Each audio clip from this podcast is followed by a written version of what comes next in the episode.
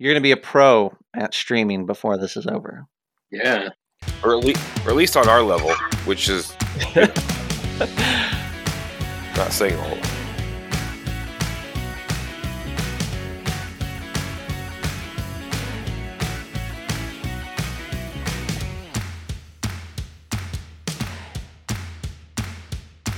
Hello and welcome to Geeks' Cant, the podcast that focuses on RPG topics and general tomfoolery.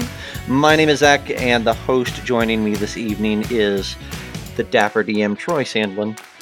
How are we doing, everybody? And then we are also joined by our guest, our creator for the evening, uh, the illustrious, the illuminous Andy Hand.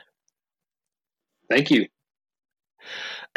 so, uh, Andy, um, I think I have been harassing you for uh, a while to hop on the podcast and chat with us.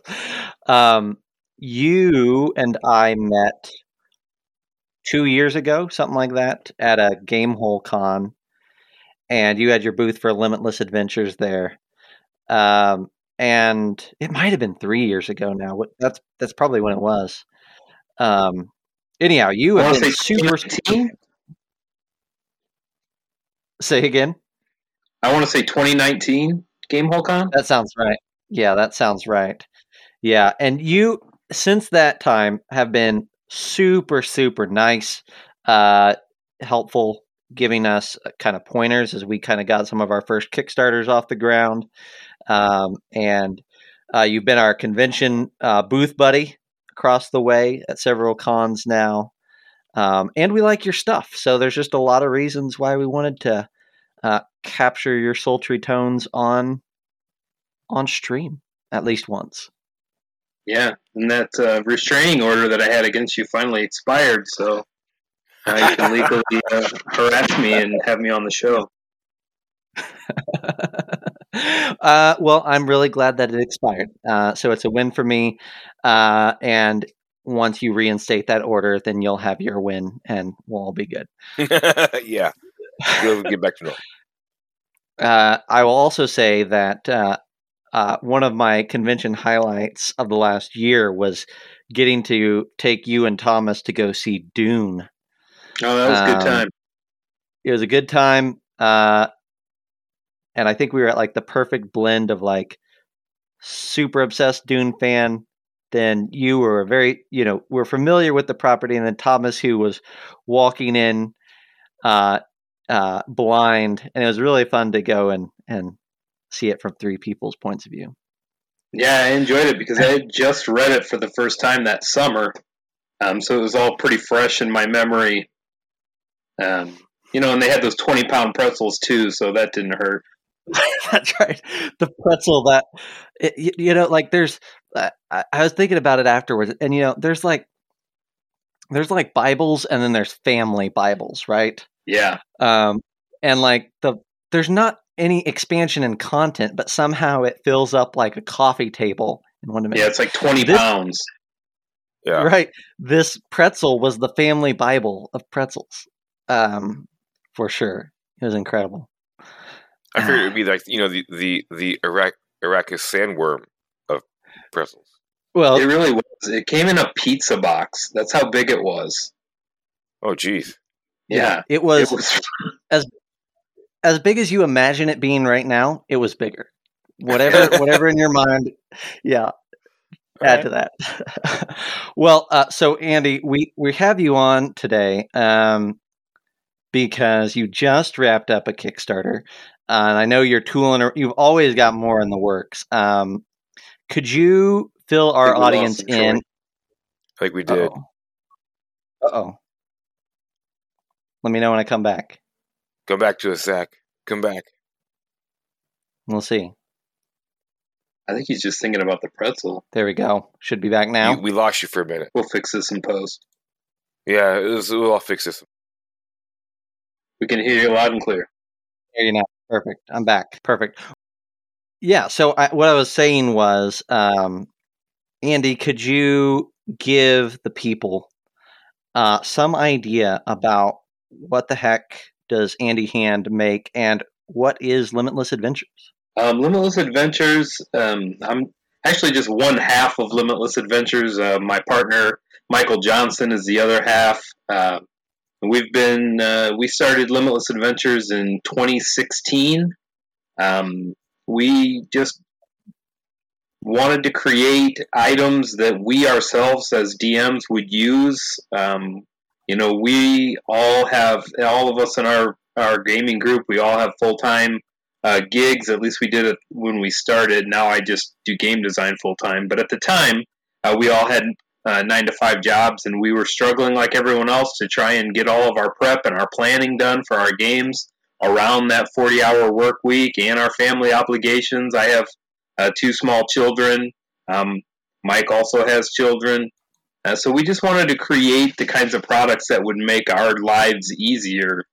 Uh, everything that we make is uh, setting neutral so that DMs can drop it into their game regardless of if they're you know in the Forgotten Realms or a homebrew or Eberron or wherever. Uh, we do a lot of mm-hmm. uh, encounters that can be put in anyone's game. You can just flip through to the environment that you're going to be in that night and pull out what you need. Uh, we also have a line of uh, NPC books, monster books. We have uh, some adventures. Uh, we also have a line of DMless adventures for people who want to uh, just give their DM a break and let them uh, actually play with the characters for once. So. Hmm. Yeah, there's a lot there. I. I will say that there's some real like like I really like your source books. I really like um, uh, the limitless NPCs and the limitless monsters and and the encounter books. Um, you've got a lot of things that you do that you put in those books that I think make them extra useful. Um, you've got a treasure section uh, tied to every creature where you say like, "Hey, this is what what they might have on them, or, or, or at least some ideas to get the ball rolling there. And then you've got a, um, I'm going to forget what it's called, but like continuing the quest or uh, something of that nature, uh, which is kind of like seed hooks to help slot these individuals, these creatures, these monsters into your stories, right? Yeah. Um, to speak to that, we've all been in a game where you know you say, well, well, what do we find? And the DM says, I don't know. We'll, you know, we'll roll at the end of the night, or they start scrambling for the DMG to try and decide uh, what, you know, what treasure you find. So we tried to just take that headache out right away, and in all of our encounters and in all of our uh, NPCs and our monsters, all of them uh, have the treasure pre-rolled, uh, and then, like you said, we also have the everything we do has three further adventure hooks. Um, usually, adventures and source books are good about giving you adventure hooks that um, will get your players invested in whatever it is that uh, you know that night's adventure is. But ours are a little bit different. Ours are follow up. What do you do now that that encounter's over?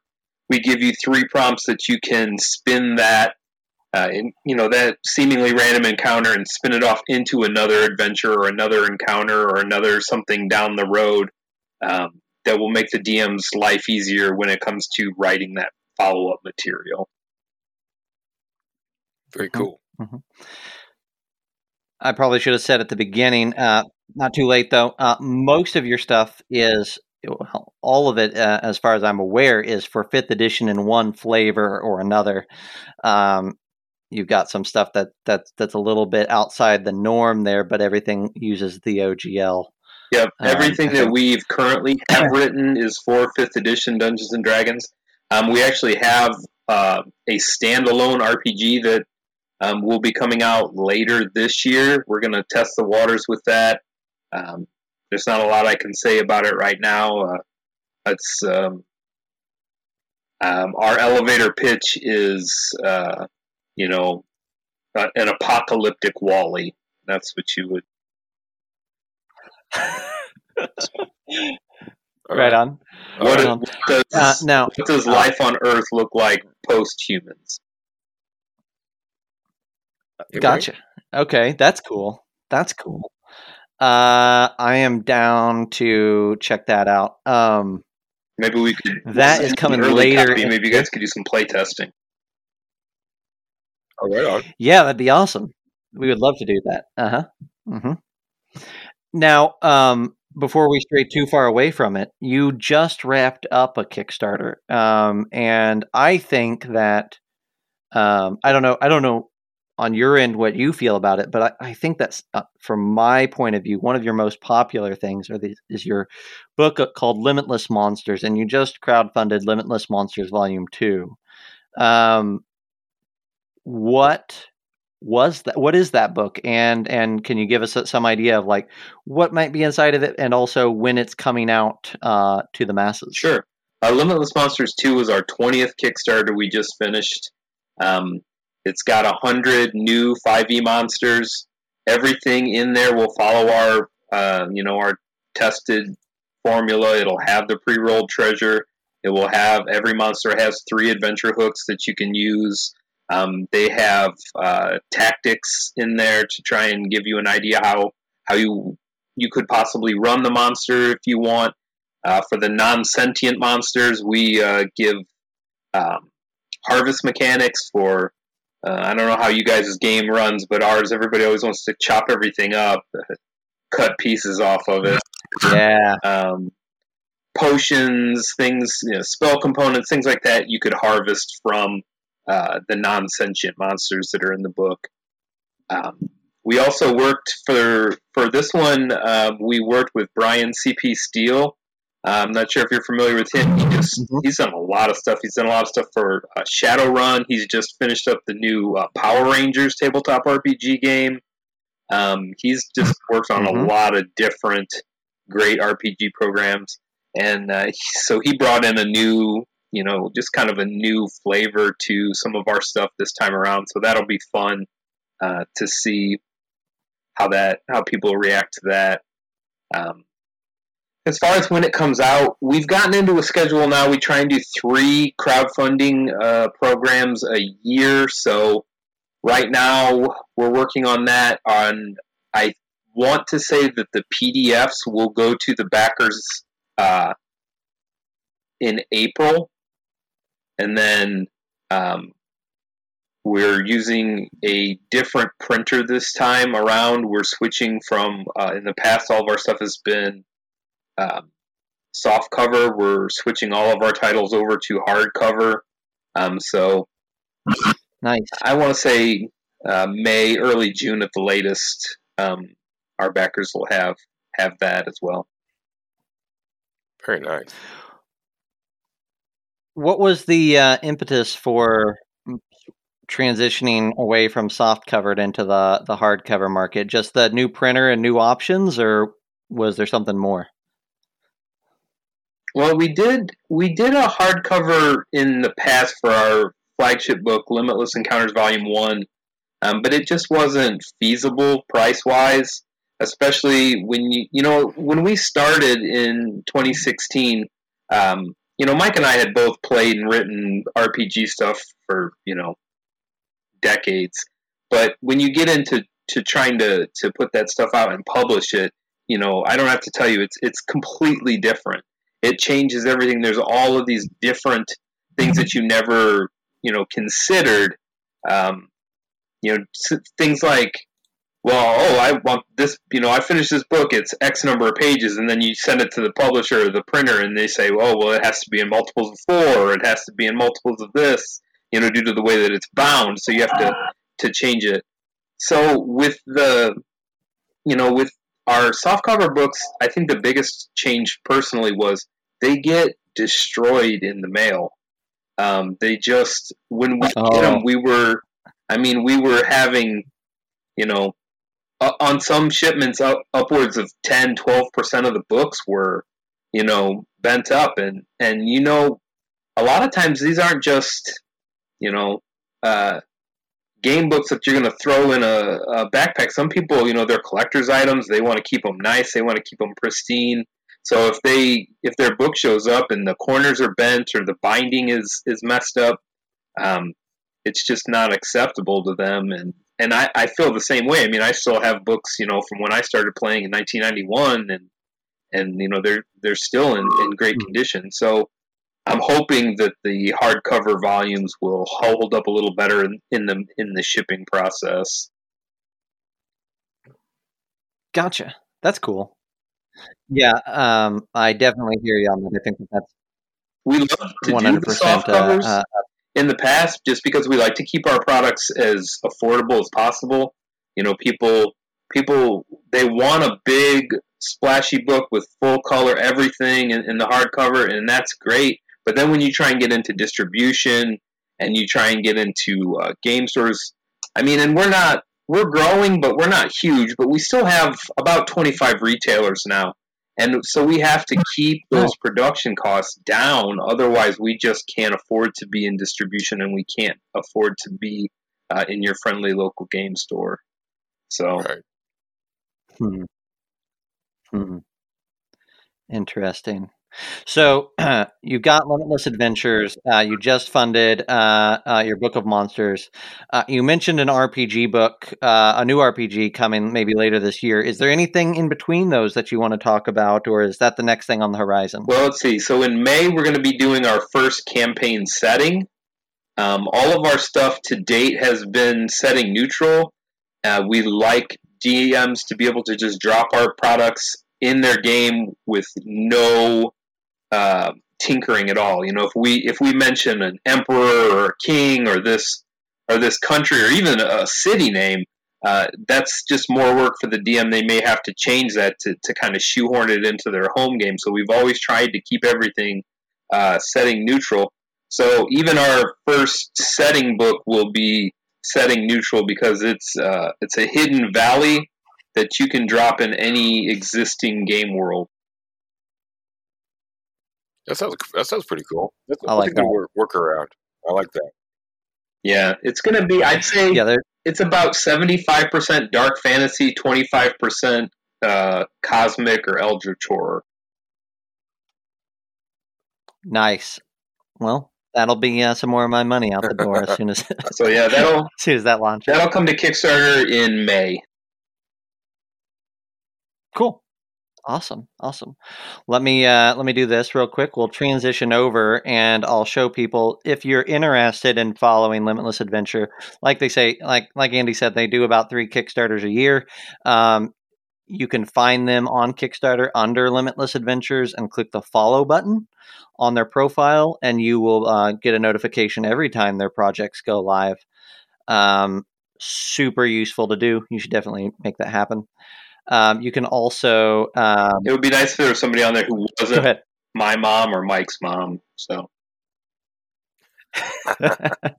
there you go.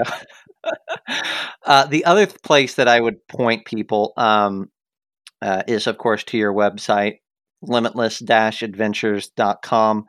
Um, you've started to like, I mean, that's kind of your one-stop shop for a lot of your stuff. Not only can people get the PDFs and other stuff on there, but you also have like your your um, uh, uh, backer kit approximation um, uh, your surveys and things all go through your website. So it's a great place to get familiar with. yeah, we do. Uh, we- Um, and then, yeah, go ahead. you know, there's a lot of different um, uh, services and things, and they're all great. It's just uh, adding on particular products on Kickstarter directly. I mean, that's just another, you know, ten percent of that that we won't see. So, uh, luckily, Mike uh, is Right. his day job is uh, computer po- coding, so he's coded that stuff into our website uh, himself, so that we can continue to keep the cost down for our for our customers and for our backers. hmm hmm The uh, last place I would point people towards, and you can yell if you have another one, but I think you guys do a really good job of keeping your Facebook page up to date um, and and kind of keeping people that follow it in the know. So I would definitely send people there. I don't always do that for creators because I think sometimes with certain creators, uh, it's uh, reasonably an afterthought. But but you guys seem to really have it together there. Well, I wish I could take credit for that, but we actually have a team member, uh, Mia, and she is the one that uh, keeps all of our social media up and running. Um, you know, she keeps our Facebook page looking nice, our Twitter account, our Instagram account. She handles all that. She does a, an excellent job. So she's also a very talented artist too. You can check her out. Uh, her website is called Tipsy Badger. Tipsy I think I've heard Badger. Tipsy Cool. Badger. If you ever want to get a cool T-shirt that has a, uh, if you ever want to see a gelatinous cube wearing a thong, just head on over to Tipsy Badger. exactly. I I wasn't intrigued until you said it, and and now You I, can't live I without can't get it out of my mind. So yeah, I can't live without it. Troy, is there anything we're forgetting here as we come to the end? Uh, all the all the comments and questions that I had have already been uh, addressed. Um, but you did. I wanted to bring up um, Brian uh, CP Steele. I am a Dungeon in a Box fan, as you can kind of Oh, see yeah. with some of the stuff that's behind me. Yeah, that's Uh, another. That's another one. He has so many projects that it's hard for me to keep them all straight. But everything that he does is really high quality. He's a great writer. Yeah, great, great stuff. I've been a subscriber to them for uh, three years now. So Yeah, highly recommend. Yeah. It, the the limitless stuff, the limitless adventure stuff is always quality. Uh, I definitely love the idea of the tactics and treasures in the monsters description itself. Um, it's something that I appreciate as a DM, especially the tactics. If it's a if it's a monster that is that you're not familiar with because it's not in the core books or it's not like your standard movie goblin niche. or, or whatever it helps when when the the designer puts those in there so that you can understand what they were thinking and helps you play and utilize those monsters to the, the their fullest potential so i Yeah. appreciate that you guys to go that extra mile and do that and i would love for other creators out there to kind of adopt that Mhm. If I can give one more shout out, um, just as far as um, our convention schedule this year, is that is that cool with you? oh yeah, yeah, go for it. Uh, Fire away. We'll be uh, we'll be at um, Lion Con at Lion High School um, in February. Um, then we will be at Gary Con in March. Uh, we won't be vending at Gary Con, but we'll be running games. Mike and I will both be uh, um, playing some things and play testing some new things that we have on the horizon. Um, and then we will be at Origins. Um, we will be at Gen Con, and we will be back at uh, Gamehole Con. fantastic Nice. Awesome. Well, we look forward to uh, to uh, chatting with you some there, and thank you again. Thank you, Andy, for for hopping on the show, and uh, uh, I can't wait to badger you for another three years to make it happen again. Well, I appreciate it. You guys made it very painless. Thank you. ah, we try hey, everyone. Thanks for listening. If you like this episode and you want to continue the conversation with us, go ahead and head on over to our Discord. There's a link in the show notes, and you can always shoot us a message on Facebook to get a link there as well. Uh, while you're at it, if you wouldn't mind, give us a like on Facebook, give us a subscription over here on your podcast feed, uh, give us a review and some stars while you're at it. That would be awesome. That's the way we get in front of more people. And if you want to watch a live show, we're live almost every Sunday and Tuesday on Twitch and YouTube, and you can find links to all of that right there in the Discord. We'll see you next time.